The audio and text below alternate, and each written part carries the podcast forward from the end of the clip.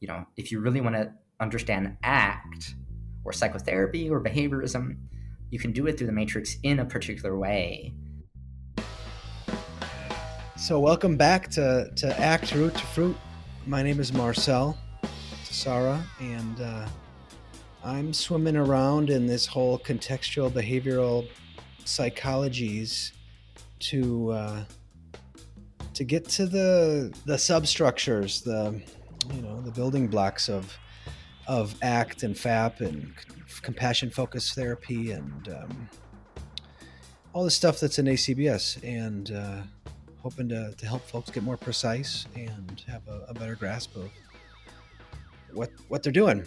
And uh, today I'm I'm really grateful to be joined by my buddy Jacob Martinez. Thanks for thanks for joining me.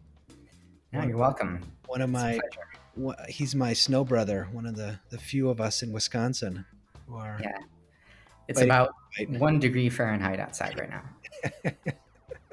I've been really uh, inspired by you to to get deeper into into the books and to push myself in, in ways that aren't necessarily always uh, my go-to's. So I, I, appreciate that about you. You're hard. You're you're a hard. You're a hard working mf'er. uh, well, I always appreciate talking to you and enjoy anytime we get the chance to chat about whatever. Yeah. Yeah, so Jacob's uh, a therapist here and in private practice and, and does consultation around you know these CBS modalities and, and is a is a, a big champion of the Matrix. He's got a couple websites. One is um, thematrix.com and also Act Naturally and theactmatrix.com. Theactmatrix.com and actnaturally.net. .net. And uh, and uh, has has um, curated some some really helpful information to help people to to uh, explore RFT and and and, and you published your book on, on on the matrix. So so welcome. Thanks for thanks for joining me. Oh, you're welcome i'm yeah. glad to be here yeah so let's talk some matrix sure and and function if that's okay well i think that the, the matrix actually is um, a good way of of helping clients think functionally you know that's the point of it. That's why I use it. Yeah. And I think that question that you ask um, your interviewees here, you know, how important is it that clients or that therapists think functionally is a good question to ask. I, but I also think there's a difference between a therapist thinking functionally and a client thinking functionally. I think it's it's the therapist's job to think functionally and then to help incrementally a client start to think functionally and, and analyze the function of their behavior. What's been your experience of seeing things and thinking more functionally since jumping in this arena? Hmm. I, eh, it's a hard question because I think in some sense, once you think functionally, it's hard not to think functionally, mm-hmm. and it's mm-hmm. hard it's hard to remember a time when you didn't think functionally. Mm-hmm. Uh, in other words, you know, to think functionally is just to just to be aware of kind of the act in context, I suppose, right? That that things happen as a part of a, a large system, mm-hmm. which the environment is, is one piece, and everything in the environment, and the the body and all of our different components are influencing uh, the behavior that's going on.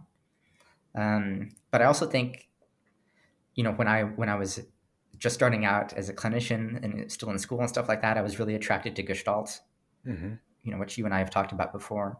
Yeah. And in Gestalt, there's this idea of the field, the Gestalt field, and it's this Kantorian field theory. Mm-hmm. And and and the way I picture it is is that it is a, a matrix, like like a dot matrix. You know, like if you if you can imagine like putting on a VR headset and mm-hmm. it just mm-hmm. turns everything around you into like a, a dot matrix. Yeah right? And everything is a form within that dot matrix. And then as you go through the world, you're, you're passing through those dots. You, they're kind of hitting you, right? And in the Gestalt, the, the theory is that um, a person becomes stuck when their Gestalt is, is fixed, when the field doesn't move, or when you don't move through the field. Mm-hmm. In other words, you're going through life, going to work, going home, and you're contacting the same field every day. It's just nothing's hap- nothing's nothing's different. And then in order to create some movement or some change, you have to contact the field differently or um, you know rotate your perspective around the field or m- help the the gestalt field move again. Yeah, yeah. and so, so coming from that idea to this other idea which i think is is still kantorian this idea of the field right? Um, it was an easy switch. Okay. And when you say field this like kind of the stream? Is that the, the this field in, in our way of talking is the yeah. stream? well we, we we sometimes we talk about a stream and you'll hear people talking about a stream. And a stream is like a single like a you know, a single point. Mm-hmm. a field is a field of those streams where like every dot on that dot matrix is a stream in and of itself okay. right? And so uh, we simplify it down into the idea of a stream that that our life is a stream of action you know, or behavior. Mm-hmm. Uh, but in, re- in, reality, it's a stream, you know, in context, which is the field, and those are streams, and, and that's how it kind of works. Yeah, we're on this topic of function because we can talk about function, like I guess, like through the lens of the matrix. Okay. Because that's something that I'm interested in in my own work, which yeah. is uh, because, of course, I do act work. Mm-hmm. But I do a very particular kind of act work, which is called the act matrix. And the act matrix is a, is a tool or an approach or, or a point of view to working with people uh, that a lot of people know how to do and a lot of people do it. Mm-hmm. But then there are a few clinicians uh, who kind of just do the matrix, and I'm and I'm one of those. Mm-hmm. And I say that I don't I don't just do it like with every single client, but it's kind of like my main way of looking at act itself or looking at behavior itself is is through the matrix. Okay. So I think I have a kind of a handy way of of describing or helping, you know, it, like let's say I was going to sit down with somebody who didn't know what be, any behaviorism at all, they had no contact with it, mm-hmm. or or this idea of function or the function in context.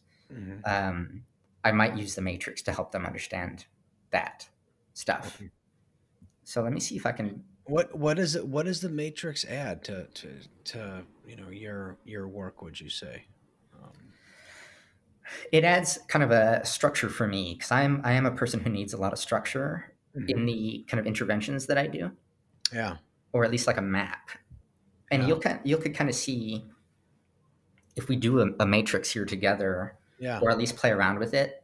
Yeah. How we can kind of continue to refer to it throughout the discussion. And um, just also, I don't know if we are able to do this in a way that is. Um, oh yeah, that, that that's good radio as well, right? Yeah, yeah, yeah. Because yeah, that that is a, a, problem that the matrix is kind of a visual tool. Yeah. At least that's what the way we think of it. It's actually a spatial tool or like a geospatial tool. Mm. Uh, so it's more about like directionality and space spatial okay. awareness. Yeah. yeah but we, we use it as a visual tool. Although there are adaptations to the matrix for the blind, uh, for example, and things like that. Really? Yeah. Uh, and you just do that with texture, right? You can kind of map it out, but with different uh, textures. Huh, and you can kind of lead a person through that. It's really Very great. Cool. Yeah. So, well, if, if you're listening and uh, and it doesn't make sense, go to YouTube. But I'll describe it while I'm doing it because I, um, there are certain things that you can imagine and you can, um, you know, uh, you can get it if you're just listening to the audio version of this as well. Okay. Okay. Well, let's start. You want to start with just like a real basic stuff, and then we can kind of build the matrix from scratch, basically. Let's do it. I think that would be helpful if we just built a matrix from scratch instead of just doing the matrix. So I'm going to draw a line, a horizontal line with an arrow on each end. Mm-hmm. Can you see that there? Yeah. And on one end of the line, I'm going to do it on the right hand side. I'm going to put the word approach. Yeah. And on the other end of the line, I'm going to put the word avoid.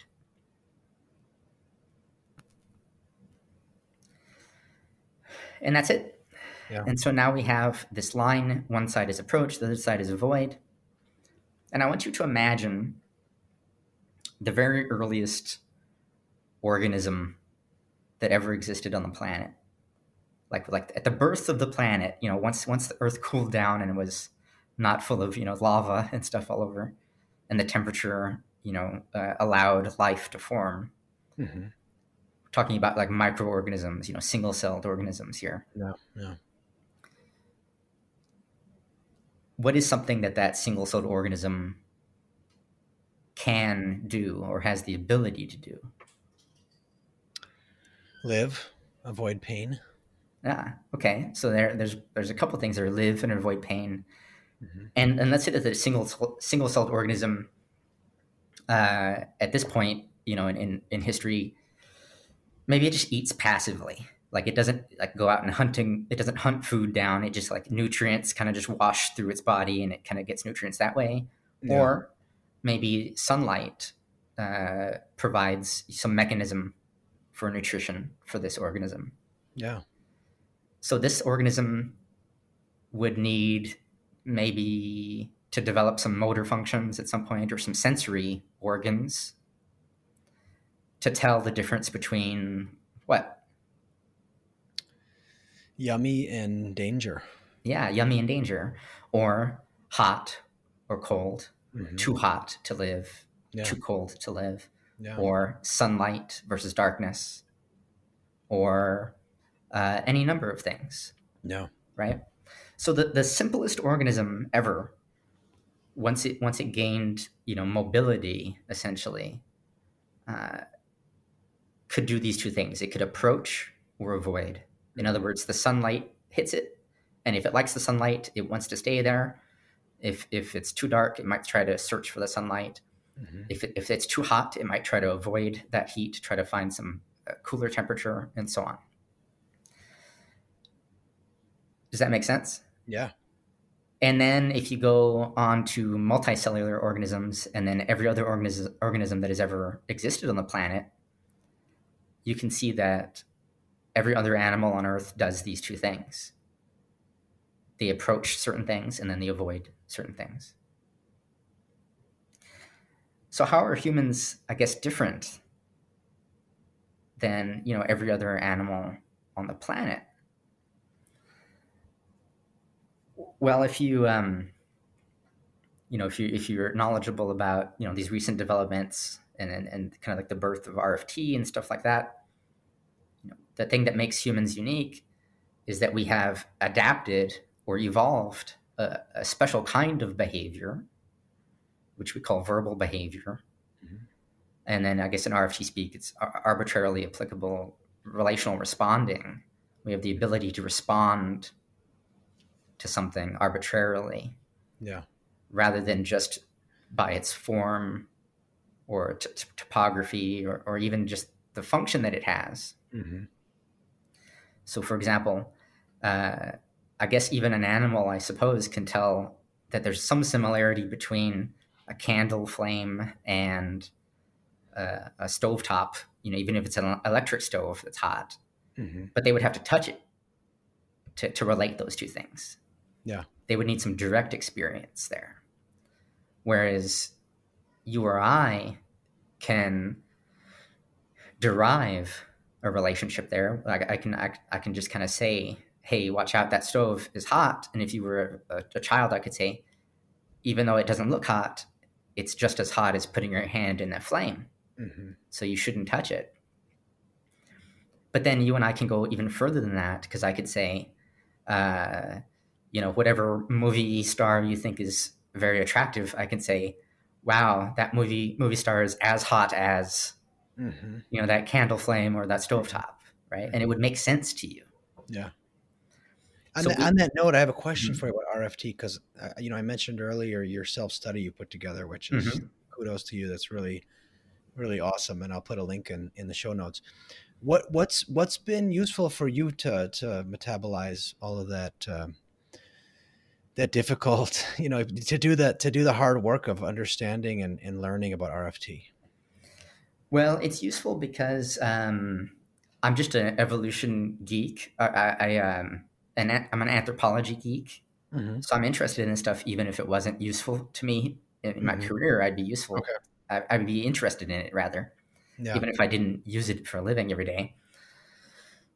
But it's useful because it allows us to um, see a part of that field. If we talk again about that field that, that is all around us, it allows us to make sense of a part of that field that perhaps we can't actually see, rather than only dealing with direct contingencies Okay. or the direct uh, stimuli in the environment that are actually visible through our sensory experience. Yeah. And then I'm I'm I'm very interested these days with like the updates to RFT, like Yvonne's Yvonne Barn, Barnes Holmes' work uh, with the ROE, because I think it fits really well with uh, a lot of the work that I do. Yeah. And you're yeah. So anybody who's interested in learning more, check out uh, the Jacobs um, self Jacobs self study. Just uh, It's it's actnaturally.net slash RFT. You should be able to find it. Okay. Yeah, I'll put that. I'll put it. There's so it's, it's like it's like twenty modules. Yeah, twenty modules. Okay. And they're all they're all available there, right? I mean, there's article links to articles, and it's it's not like So so what I've done is it's a curation. So there's nothing there that like I specifically have created. Mhm. I'm simply gathering bits and pieces that exist elsewhere on the internet and I'm yes. pointing you towards them. Wait, So I don't host any of that stuff on my own. Yes, yes, yes. And would you recommend that as a starting place for somebody who has no idea what RFT is or hasn't read anything, or would you say go read the purple book or go read the I green book? would I would recommend my self-study guide because it's it's how I got started to learning RFT. Because I tried to read the Purple Book, of course, back at, in 2010. You know, Mhm. when, once I discovered ACT, I was like, "Oh, let me see the science," you know, and then I couldn't I couldn't figure it out. I, I didn't have the um hmm the, the language to understand it Yeah. at that time. Yeah. Uh, so I had to teach myself that over time. hmm Uh, but in any case, um, the RFT self study guide that I created is designed to take somebody from like zero RFT knowledge to functional RFT knowledge Okay. Yeah. just through that. To have, I like how uh, Miranda talks about it. She said, like, um, hmm you know, she she still has a heavy accent when she's Heavily accented RFT stuff. Yeah, yeah. knowledge, right? Which and is I- okay, right? I mean, Sure, you know, there's different degrees. I mean, um, it's a it's an entire field of study. You could get a Yeah. PhD in it, and Yeah. so obviously not everybody's going to go to that level. Mhm. But I think I can show you how it's useful uh, here through this diagram that I'm drawing. All right. I'll shut up then. so we talk about approach and avoid, approach and avoid. Every organism on Earth can approach and avoid. Yeah. But then something happens in the in the human species, and perhaps you know even a little bit earlier than what you know. Uh, well, human is a vague term. You know, we talk about us as Homo sapiens, Mhm. But perhaps uh, Neanderthals had a had a little bit of, a, of that R-ing ability, arbitrarily applicable relational responding, and I think that they did. Um, And and to put that in a, a different way, that's thinking about something that's not here, that I can't see, I can't touch, and and talking about it. uh, you can it, that that is kind of a, a use for that. That, that this adapta- adaptation or this this behavior allows you to do that, Yes. but it, that's not R-ing. the thing itself. Okay. If that What makes is- sense. What is the the thing itself? Well, let's let's let's uh, draw another straight line down here like this. Mhm. So I, what I've done here is I've taken that horizontal line with an arrow on each end, approach and avoid, and I've put a vertical line straight through it, so Yeah. to create like four boxes. Yeah. And on the top of this line, Cruci- crucifixion here. Where yeah, so it looks like a cross. So on the top of that line, the vertical line, I'm going to put sensory.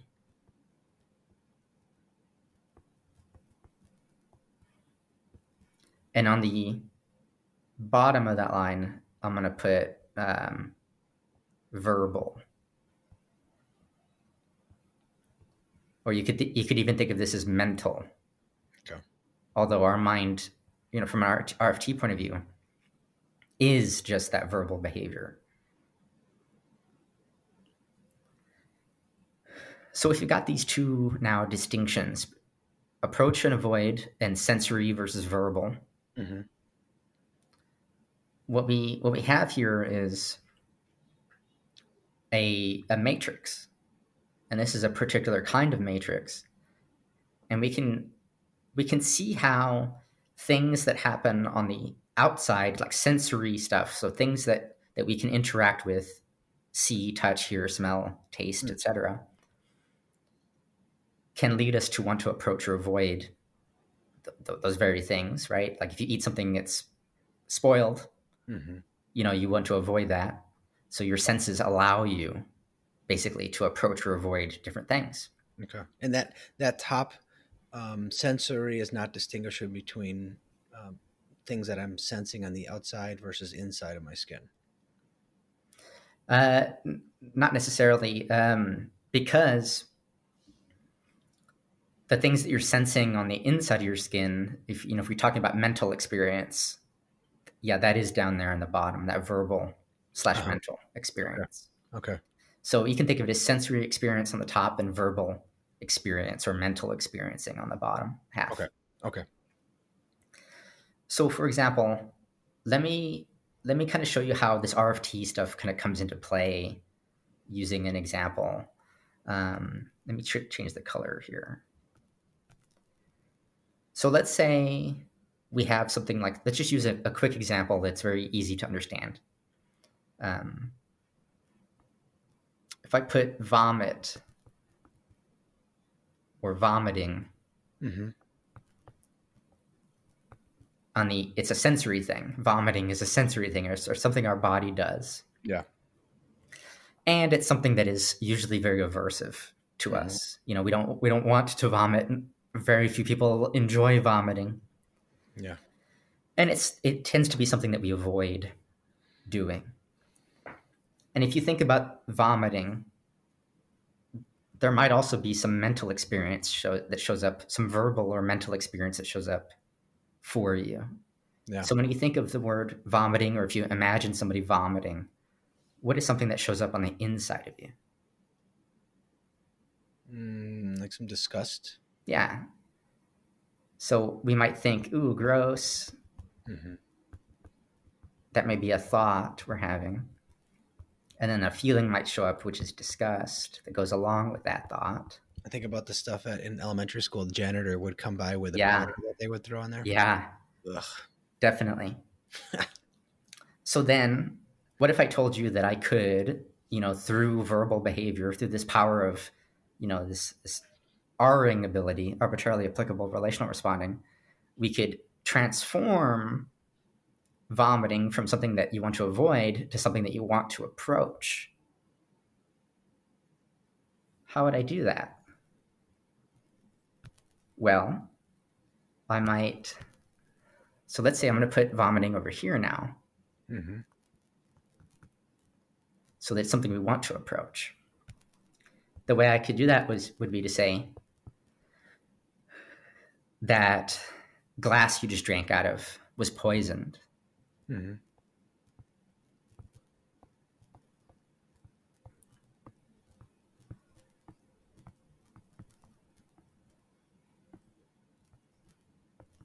So I could say to you that glass was poisoned, and then you would relate all of that with all of your experience of of poison. You may never have been poisoned before, but you might like you're in your mind you're thinking of like a skull and crossbones. The princess right? bride. The princess bride. Yeah, right. And then if you believed me, you know, if I was serious about this and say, hey, you know, or at least you had enough trust uh, to believe me. Yeah. You might try on purpose to vomit. So you might do something like stick your fingers down your throat and etc. And then if you vomited, you might think, whew, right? Like mm-hmm. maybe I'm safe now. Yeah. And you might get some relief. But see, the behavior would change all around. Because the vomiting over here, when it's aversive, if we feel ourselves starting to get queasy or nauseous, you know, we, we do all kinds of things to try to mitigate that we might start to breathe differently. We might start to like sweat. We might uh, try to put like a cool washcloth, you know, somewhere like on the back of our neck or something like that. We might stop moving or lay down. I'm somebody who gets nauseous all the time, so I'm, I'm good at this sort of thing. Mm-hmm. But if if if this verbal behavior comes in, in other words, literally a sentence, "Hey, that glass was poisoned." Yeah.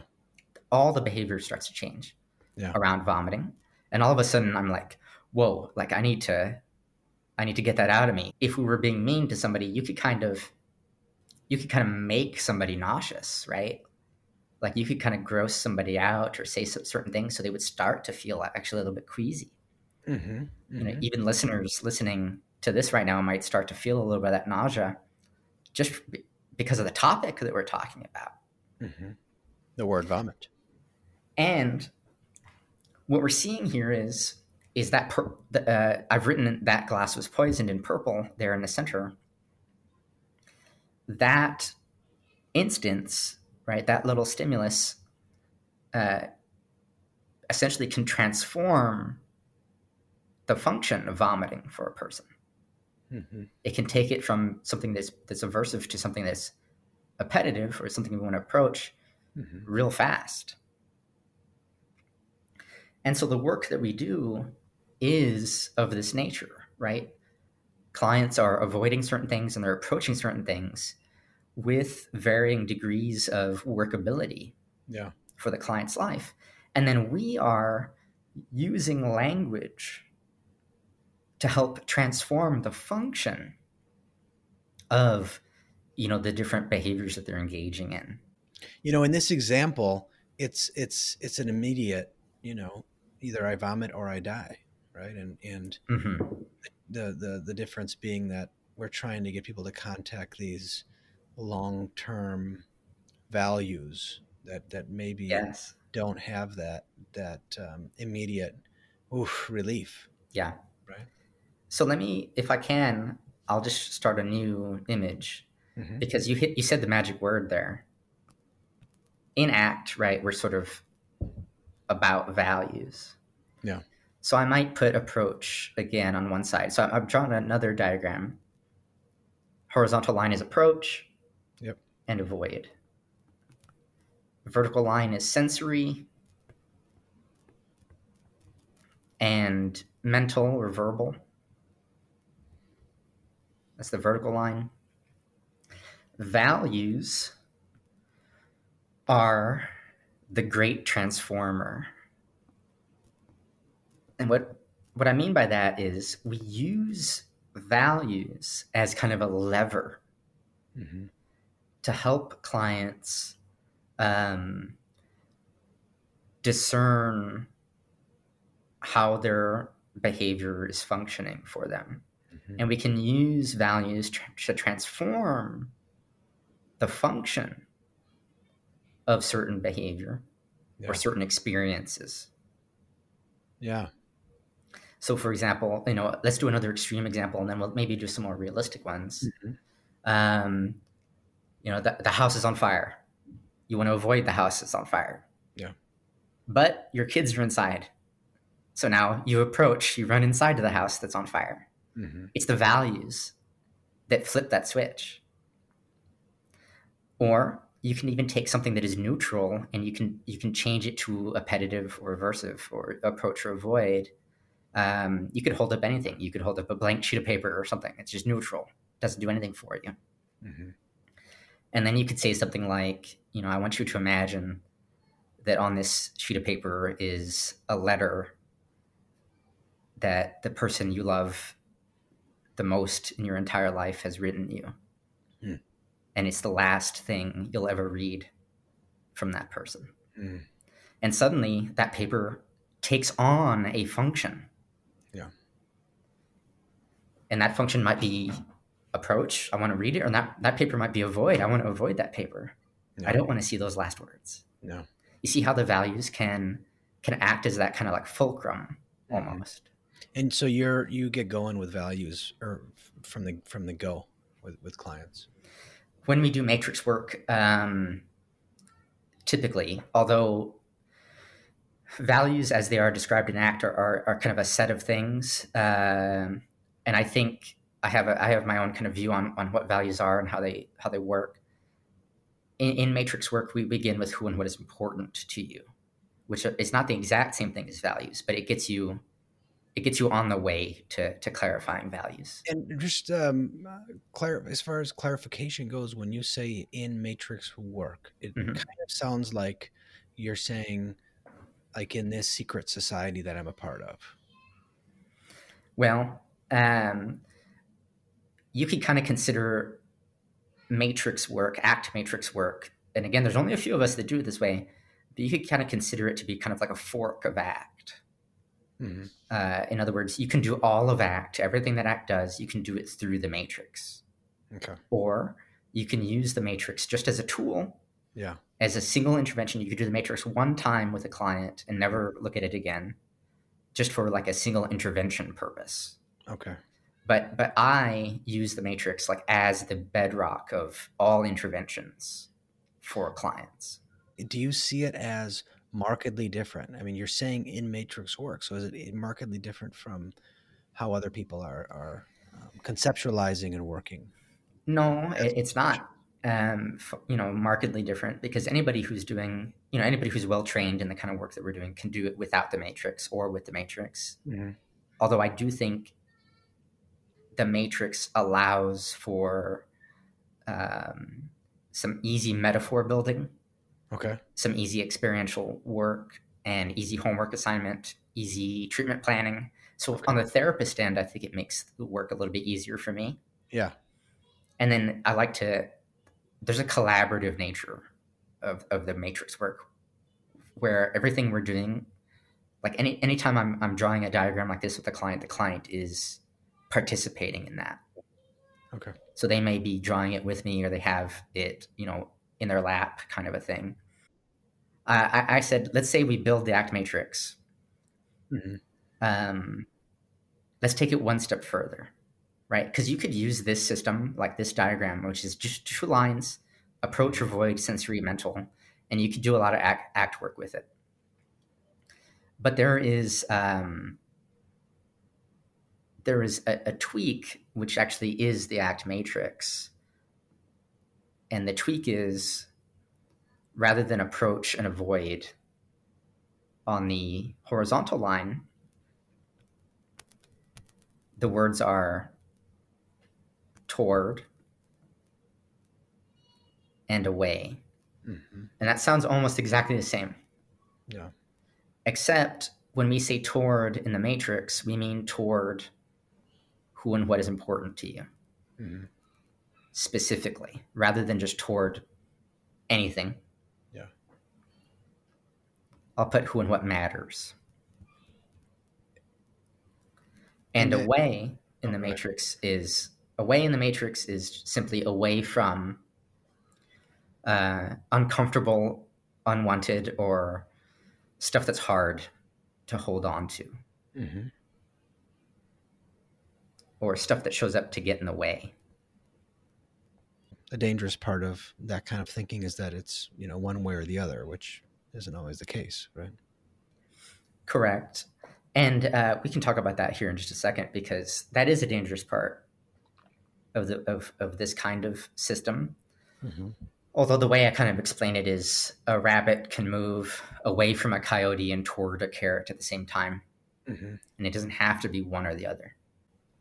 So if we go back to values for a little bit, um, who and what matters is not the same as values, because my my kind of belief is is that values are imbued, sort of in everything that we do, Mhm. like all behavior, it it, it it relates to our values in some way. Um, so even the stuff that's showing up on the inside that is you know our, our emotional experience that we that we'd like to label as you know negative or bad or wrong or whatever it has a lot to do with our values hmm right? Or, or it can reveal a lot about our values with us. So our values are not just um, like down here. So that's like a common misconception about the matrix is our, our values are just like this box the, the bottom right hand hmm uh, box and and then that's it. But values work is actually it's it's kind of woven through every part of the work with clients because we, we see values in here we see values in here we see values in here Yeah. I'm going to just step back here for a second. I'm going to say, what what's your what what are you trying to present here, and what are you hoping that he will take away from your talking about your approach to the matrix? because because what you're talking about here is something you've developed. Not yet. This is still standard, regular act matrix stuff that you can read in any book. Okay. Okay. Uh, so we just went from approach and avoid, just Mhm. pure approach and avoid, to toward what matters and away from stuff that shows up that that gets in the way of what matters, essentially. Yeah. And then on the top, I, I haven't labeled those, but those are just uh, behaviors you do to move away from the stuff that gets in the way, hmm and behaviors you do to move you toward what matters to you. Yeah. So, so this is the act matrix here. So basically, what this does is when you're working with a client in this way, you set up the system that sets life uh, to be about, you know, doing what matters to you Yeah. and being with the people that matter to you or engaging in things that are important to you. And you set all of these other experiences that are difficult or hard as things that are getting in the way of achieving that. Hmm. So something like anxiety is something that is perhaps getting in the way of, you know, going to ask for a promotion at your work or you know all these silly examples we do you know asking asking somebody out on a date hmm something that's important to you the anxiety is simply getting in the way of that and uh, there are different ways that we can respond to the anxiety. You know when the anxiety shows up we can hide or run away from it. When the anxiety shows up we can uh, sit with it you know try to do all, our, all these different skills that that that uh, act uses or that act promotes. Or we can simply dig into the anxiety and think you know what do i have to care about in order for this anxiety to be here? Mhm. which which opens up values for us. And then we can use that values as a fulcrum again and say well would it be worth it? Right? I know it's risky and i know the anxiety is going to be here and i know the anxiety is going to get more intense the closer you get to it. Yeah. but would, but would you be willing to have some of that anxiety if it meant moving toward who and what matters to you? Hmm right? So that's kind of how you would use the matrix kind of in a quick and quick and dirty way Yeah. Okay. I, I like the. I really like the visualization. I think that's uh, really helpful to to just get get people to see, and there's a lot of defusion that can happen and and seeing these words and and creating this together. Sure. And then you can draw loops, for example, like the the stuff shows up here and then we end up doing a behavior up here, and then that behavior results in more stuff showing up on the inside and then back and forth.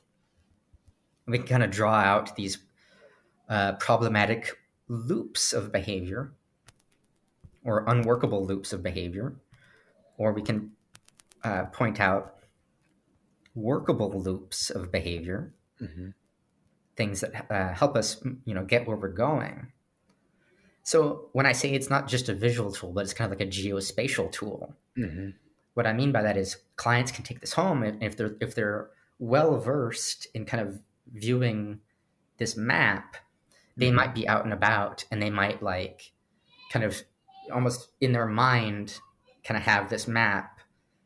Uh, for example i've done hundreds and hundreds of these matrices with clients. And what I started to notice was I come home from work or something like that and I'm irritated or I'm stressed out. Mhm. And Even though you do the matrix, you still get stressed. yeah, even though. but then what I notice is uh, maybe I'll be short with my spouse or maybe I'll, uh, you know, not want to talk or my face is in a certain configuration where I look kind of upset or, or mad or something like that. I started to like literally in my mind's eye see like the bottom left hand corner hmm of my field of vision like flashing, like a little red light like blinking. Yeah. Like something saying, "Hey, look at me." Like something's something's going on here that you need to attend to. And then I stop and I attend to it and I say, "Oh, I'm stressed. Oh, I'm you know, I, I'm I'm rushing, rushing, rushing Mhm. home from work and I don't need to be rushing." Yeah. And then my behavior starts to change. You're you're you're selling this as a, a really helpful way for clients to see the function of their behavior. Exactly. Exactly. This is my intake process. So I have a like an intake protocol that I developed using the matrix. Mm-hmm. And so the the first thing I do with the client, like on that first session, is is do a matrix. Not the very first thing. I, you know, we talk about why they're there and stuff. But um, clients walk out of my office with a matrix, a filled in, complete matrix on the intake session. Session. Okay. Oh, really? Mm-hmm. They fill out themselves. Yes. Okay. And that's is that on your that's on your Act Matrix website? I have that intake protocol, yeah. So I have the actmatrix.com, which is my website. Mm-hmm. And in, in there, there's a get started link or whatever, and um, you can read like how, how I do it step by step. I have a first session protocol, and I have session two, session three, and four. Okay, very cool. And and so, can you say a little bit about what you've done to the the matrix and how mm-hmm. you personalized it? Yes, I can. So the there's been some criticisms of the matrix in the past which are valid i think and and part of the criticisms are that pro- clients don't only have prob- problems with avoidance in other words avoiding things or moving away from stuff is not only a root of suffering so that's one criticism the second criticism is toward and away as a length like the yes, two words are in opposition to one another. Yeah. Like in, in real life, you can't move toward something and away from the same thing mm. at the same time. Yeah. Physically, it's just not possible, right? But in matrix work, you can be moving toward something and away from the same thing, which gets confusing for clients, but it also gets confusing for therapists so almost every clinician who learns the matrix begins to use it in a way that is toward values or away from values. And every client, I'm sorry, yeah, every client who takes it home starts to use it that way as well, in my experience. They, they think of it as toward my values or mm-hmm. away from my values. Yeah. Now, that's a different tool. That's the choice point. You know, there's already something for that, and that's not the matrix. Okay. But you can't avoid it because the, the, the words toward and away are in an oppositional relationship, you know, in our mind, just because all of our learning history has told us toward and away are opposites of one another. Yeah. Right. So it's, it's really hard to get around that. So I've um, done some work to kind of mitigate both of those criticisms, or what I would say are flaws of the matrix. So I'm I'm just I'm you know I'm just as uh, critical of the Matrix as any other person. Mm-hmm. Um, even though I enjoy it, I do yeah. think it, it's not perfect, and yeah. it's not like the perfect system. Yeah, and I do th- I do think that there are there are room for there's room for improvements. And so here's at least my improvement on it. Um, I draw the horizontal line, and instead of putting the arrows on, uh, can, you can just leave those off because you don't really need them. And on one end, we're going to put the letter S. And on the other end, we're going to put the letter V. Now, S is going to stand for survival. And the letter V is going to stand for vital. And I don't have room, but I'll put it in here. So we have a distinction now between survival mm-hmm. and vital. And I've chosen these two words very carefully because they come from you know similar roots in Latin. Survival, the original uh, word meant to outlive. So to survive means to outlive, and survival stuff helps you outlive, right? It's our evolutionary, mm-hmm. like you know, it's in our DNA to survive. Yeah. Vital comes from a Latin word which means to get more life okay, or something that adds life. Hmm. So that would be something that, like, we have this phrase, like a vital experience. Yeah. A vital experience is something that kind of in, invigorates you. It yeah. gives you more life. So vital stuff is kind of like why we're alive, like the, the per, like you know, oh, I want to be alive so I can do these vital things. Mhm. Survival just means like staying alive. Yeah. Okay. And then we have a vertical line down the center, which is the same as the traditional act matrix, sensory stuff on the outside or outside stuff, including behavior uh, that, that is outwardly seen, you know, through our senses, and then mental experiencing or verbal experiencing and verbal behavior on the inside. So what that means is at the moment of birth, you know, when you're a baby, you're really interested in surviving. But you're not too interested in building a vital life Mhm. or engaging in vital experiences. Mhm. As time goes on, you hope to have more vital experiences and to have as many vital experiences as you can before you die. Yeah. So it turns out that all of the away moves that you can think of, like when, when I do these towards and away with clients, clients identify away moves. Mhm. A lot of the most common away moves are shut down, push people away, uh, avoid stuff. Um, but sometimes there are behaviors in the away side that are curious. They're not avoidance based. They're things like, um, you know, maybe engage in behaviors that are. Well, let me let me let me figure out how to say this. Actually, behaviors that are geared towards, you know, very clearly towards moving towards something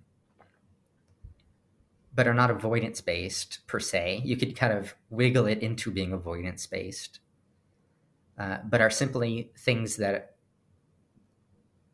that are uh, rooted in our like biological desires, Mhm. like uh, promiscuity or something like that. Mhm. And, and so all the away moves that you can find are actually survival moves, or you can conceptualize them as survival moves. There are there are things that we that we either do to survive, Yeah. or they're built into us through evolution Mhm. for the purpose of survival. Interesting. And then you can go even further. It adds adds dignity to it. Mm, I think it, I mean it dignifies it because you know I think that clients come to us feeling broken and and like everything you know these things that I'm doing are you know I'm I'm just so weak. well, I consider it to be compassionate, Yeah, uh, compassionate way of phrasing things. yeah, I appreciate that. Yeah, which some some people have a, a problem with the traditional act matrix with the toward and away language they you know the criticism is it can be kind of shaming you know is this, is this a toward move or an away move like are you sure you're not just moving it away toward um, although i i uh, I'm, I'm of the belief that anything that can be spoken can be spoken in a way that is demeaning to a client Mhm. so it's not necessarily that the word toward or away is Yeah. m- more susceptible to that. Um, but I think it can be if you, if you use it inelegantly or clumsily. So we can go even further with this idea of survival and vital. So here on the bottom left hand quadrant, I wrote down TEMS. And these are different types of verbal. Uh, well, actually, we can put the S up here if we want to, but it, it doesn't really matter. These are different types of experiences. okay. So T we can think of as thoughts. hmm E, you know, guess what that is? Emotions. M is for memory, and then S is for sensations, Okay. which we could we could include uh, physical sensations. It's just I, I wrote it down there in the bottom. It's okay. So this is just an acronym. If you go from the bottom to the top, if we go back to our earliest organisms on the planet, hmm what's the very first thing that evolves? Mm. Sensations, Mhm. right? You, you have to have a sensory apparatus. Yeah. In order to sense the light, cold, hot, or light, dark, cold, hot, and so forth. And then what needs to happen next? Well, you have to remember where you've been already so you don't go back there over and over again. Or your sensory apparatus needs to be able to store information. hmm So if you think of like a Venus flytrap, A Venus flytrap, something touches it, it closes. Mm-hmm. But closing costs a lot of energy for a plant. You know, that's a lot of energy. So it needs to be sure that when it closes, it's got a, an insect in there and not just some particle that's fallen, you know, a piece of dust or a little twig or something like that. Mm-hmm. And how does it do that? Well, it has sensory apparatus within the Venus flytrap mouth, the mouth, as it is in, in, in quotes, and then it can kind of count how many times it's been touched inside the mouth within a certain uh, amount of time. Yeah. So it knows that when a fly lands on it, I say it knows, you know, facetiously, but when a fly lands on it, it moves its legs around, it and then it triggers the mouth closing. In other words, the Venus flytrap has a mechanism within it to store information, but only for a short amount of time, and then it discards that information. That's a rudimentary memory. And then, of course, memory becomes more complex. It's just a storage of yeah. experience. Yeah. And then you become more complex, suddenly emotions develop. Mm-hmm. Emotions help us, you know, uh, that's debatable whether you want to say humans are the only a- animals that can experience emotions, but you can certainly see things like care and compassion in other mammals. And you can call this whatever you like, but mm-hmm. those mm-hmm. things evolved to help the species survive. And then all the way up to the top of the chain, thoughts or cognitions. Mm-hmm. And that's us. Mm-hmm. That's that verbal behavior. So, sens- sensations, memories, emotions, and thoughts are part of the survival functions of us as, a, as an organism. Which means then all that stuff that we experience, whether it's anxiety, depression, you know, fear itself, uh, OCD, you know, all these diagnostic uh, labels, they all have roots in survival functions. Mm and all these behaviors that we do up here, they all have roots in survival functions. Mm-hmm. So helping a client understand that is very validating. It's very compassionate, mm-hmm. and it helps them now have language that isn't just good, bad, right, wrong, shameful, unshameful. Yeah, wow, I really appreciate that. That's yeah. And then on the other side, all of these, all of this same stuff, all those thoughts, emotions, memories, and sensations, there's a certain way of experiencing these things that adds vitality to our lives. So, for example, um, fear is an emotion and it's a survival thing, right? Like that fear response is something that, that, that shows up when we're in a situation we need to get away from. So it tells us important information. Yeah. And we can go on a roller coaster on purpose, or we can take our date to a haunted house on purpose, and we can experience uh, fear down here, haunted house up here. Because the experience of fear adds a sense of vitality to our lives.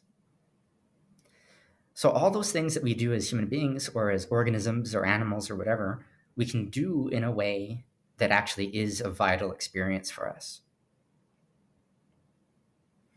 And we use verbal behavior or you know, these methods or techniques that we use in ACT to transform the function of some of this stuff that's just survival, you know, that's kind of its only motivation mm-hmm. to things that are more vital experiences. Mm. Even something as simple as breathing. So can I can I lead you through a little exercise? Yeah. So throughout this entire talk that we've been having, you and I have both been breathing. But I don't know about you, but I haven't been aware of my own breath during this conversation. Uh, I'm I'm I'm up and down. Right? Yeah. times I'm. As I, as I, uh, bring awareness to my breath, I notice that I'm breathing very fast. Mm breathing is a survival thing, right? I mean, it's it's one of the most basic survival things that we do. Our body has to breathe. Mm-hmm. in order to survive. But I wonder if what will happen if if you and I take just like 30 seconds just to consciously turn our attention toward our breath. And during this 30 seconds, you can choose to breathe as deeply or as shallowly as you like, for as long or as short as you would like. And simply breathe as if nothing else mattered. Let's do that together. Okay. Ready? Mm-hmm. Go ahead. Go. Okay. So that was about 30 seconds or so. Mm-hmm. What was that experience like for you? Mm. Um, well, it was different from the rest of our conversation. I was I was more focused just on one thing, um, mm-hmm. and I was kind of playing around with my breath, um, kind of breathing fast and changing the the rhythm of my breath, just for fun. Yeah, mm-hmm. yeah. So we might say that it, choosing to just attend to the breath for those thirty seconds mm-hmm. perhaps adds a sense of vitality to those thirty seconds mm-hmm. In your life. In other words, we can take a survival thing and we can transform it into this vital experience. Mm-hmm.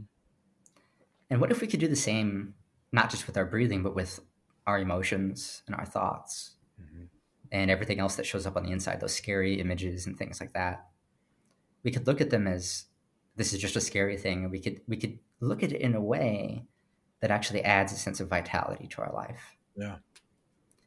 And there's various different ways you can do that. One of them is slowing down, slowing it down, just like we did there you could slow down a breath, you could slow down a thought, you could slow down an image or a, memory. Other ways might be just to, uh, you know, use some of that language like we were playing around with earlier. We could say, you know, the ability to have this memory right now, what does that tell you about what's important to you? Yeah. Or what does that tell you about being a human being? or um, you know this this emotion that you're experiencing what would it be like if this was you know the last emotion you ever felt hmm. or what would it be if you could hold this emotion in the presence of somebody that you loved and cared about cared about yeah or what would it be like if you could hold this emotion in the present presence of me here right now in front of you and so forth, right? Yeah. So we're taking something that is normally very scary, aversive, or whatever, or in this case, you know, contextualizing it in this way, simply a survival thing. Yeah. Simply a, a function of evolution. And we're, we're imbuing it with some meaning through verbal behavior. Yeah. And then noticing what happens next. Yeah, and I, I, uh, I find for me where I'm at right now um, in in this work is is is especially when I'm um, you know clicking with a, a, client is I find it a lot more effective to just kind of do that rather than you know say let's do this mm-hmm. um, and it it is um, you know kind of walking through the experience rather than like you know explaining the experience and then walking through it you know? now for sure yeah yeah it, it's helpful to experiment with that like mm-hmm. you know a mm-hmm. lot of clinicians are geared towards or or they they come from a background of let me explain this exercise 1st mm-hmm. set it up and then we do it yeah and then we process it if we're yeah. lucky sometimes you don't process it afterwards at all um, mm-hmm. but i think it's helpful sometimes to, to simply do the exercise and then yeah. Process it first and then explain it if you need to explain it yeah. third Third. Uh, obviously, words and symbols all have meaning, mm-hmm. but this matrix is a symbol, right? Yeah. So you send this home with a client, and you might say, "Could you just be aware of the survival stuff that shows up for you and how you respond to it, and those vital experiences that show up and how you respond to those?" I like that. And then, perhaps when they come back with it, they can share some of those, and then you just break down like, in what way did doing this help you survive?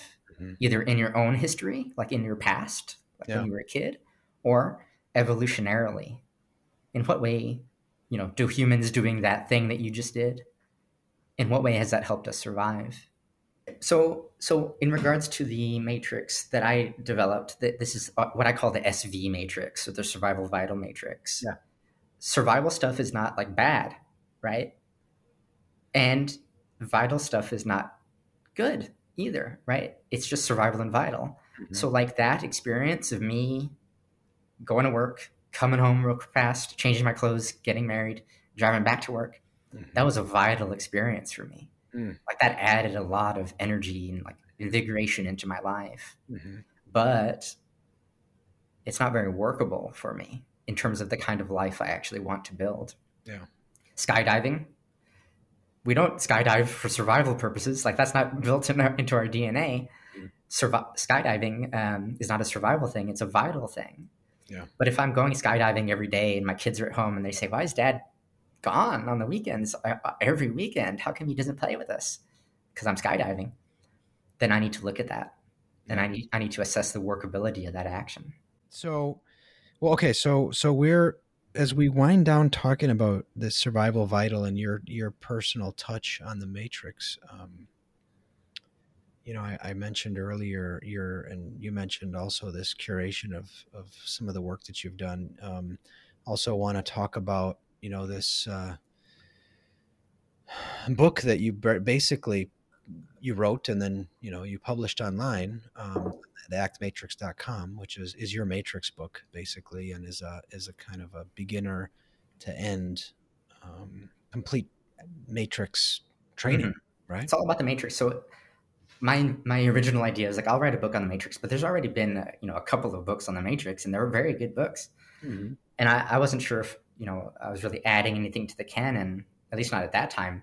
Yeah. So i wrote the book but anyway uh, it's not that I was like, out of the goodness of my heart, I'm gonna like publish it for free. Yeah. Um, I tried to publish it traditionally, but it was not, uh, you know, uh, wasn't well received, I suppose, or it wasn't received. It was simply rejected. Mm-hmm. They, they, didn't say it was bad. they just, um, you know, there's only so many, so much room in the market for, for, for books that are about the same thing yeah. from the same publisher. You know what I mean? So I ended up uh, saying, well, this this information is valuable. At least I see it see it as having value. Mm-hmm. Let me just publish it as a website, so anybody can look at it for free. Yeah, and I and I have received uh, an overwhelming positive response. Yeah, from clinicians all over the world. Yeah, who who visit theactmatrix.com and uh, are lucky. Well, uh, I'm lucky enough that, that sometimes they they send me an email and say, "Hey, I really I really like what you did there with this yeah. thing," and it it really gives me a sense of fulfillment when I receive those emails from people. Yeah, it's beautiful. Um, so yeah, go there and, and get it before it takes it down and publishes it. You know. No. But but if if you do want to get on the kind of the cutting edge. I've started a, a, a, side project. It's, it's on my website, mm-hmm. but I, I'm starting like a weekly publication thing. So it's kind of like a I, I think of it as a magazine mm-hmm. where you get you get one you get a little uh, page of the magazine on Monday and you get a page on Friday. you subscribe to it, so it's just it's via email. Mm-hmm. And there's a way to you know it's it's called actmatrix.substack.com, but there's a link to it on my website. Okay. That's sub as in sub sandwich and stack as in stack of sub sandwiches. Okay.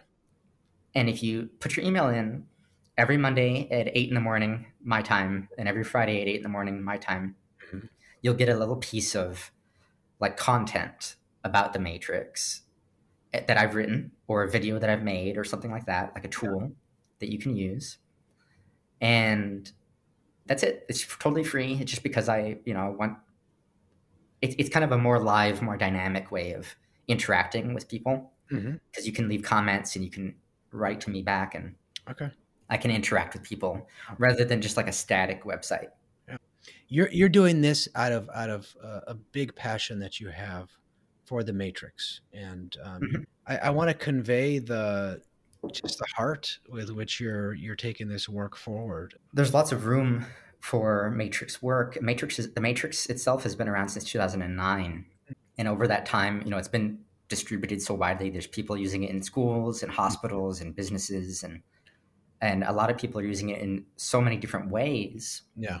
And I my um, aim is to help people understand like if you wanted to, you know, if you were if you were kind of crazy like me, you could use the act matrix from intake to termination session with a client. Mm-hmm. And here's how you would do that. Yeah. So I'm, I'm interested in clinical applications of the matrix rather than like, um, I don't know, there's, there's various things, you know, yeah. weight loss with the matrix or whatever kind of stuff like that.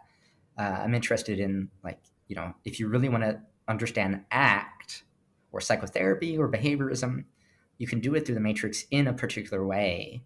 And um, some people would disagree with, disagree with me, and that's okay. I yeah. think. Um, yeah, you've you've you've done a real deep dive over the years and and come out with your, you know, your own approach that is uh, very much wed to the the principles of of you know CBS and um, and and you've you've evolved it in your own way and and uh, uh, you're excited about about uh, about bringing that out and I and I and I honor that I'm I'm really excited about this this project that you have. I, I appreciate it, and yeah. Um, yeah, it's it's it's my life's work. yeah, I'll I'll add all the you know necessary information in the show notes uh, for people to to check out your website and do the the RFT self study act um, the act matrix um, um, act naturally mm, mm-hmm and um, get a hold of you for for any consultation or questions they have regarding any of this. this sure, I'd be happy to. And then I'm also doing a little. Uh, well, this video is probably going to come out after it's done, but I'm doing something on the Act Matrix versus the Choice Point. When is that? Different differences and similarities. That's the 22nd. I, I am excited, and, and you've gotten me excited about uh, adding this to my my stable house. Yeah, thanks so much for for sharing your your wisdom and and uh, your experience. Um, and uh, I'll be I'll be posting stuff people can for people to, to stalk you down. Um, and uh, I just want to remind folks that if you're interested in uh, getting involved in a training group, FAP training group, uh, Luc Vandenberghe and myself will be co-leading one, um, which will be, you know, highly experiential. Um, good way to start to learn function by uh, jumping in, jumping in the pool, look at your own functioning. So, um, so that's uh, uh, get a hold of me through through my website or my, my email. I'll put below. Um, yeah. Thanks, Jacob. You're welcome. I appreciate it.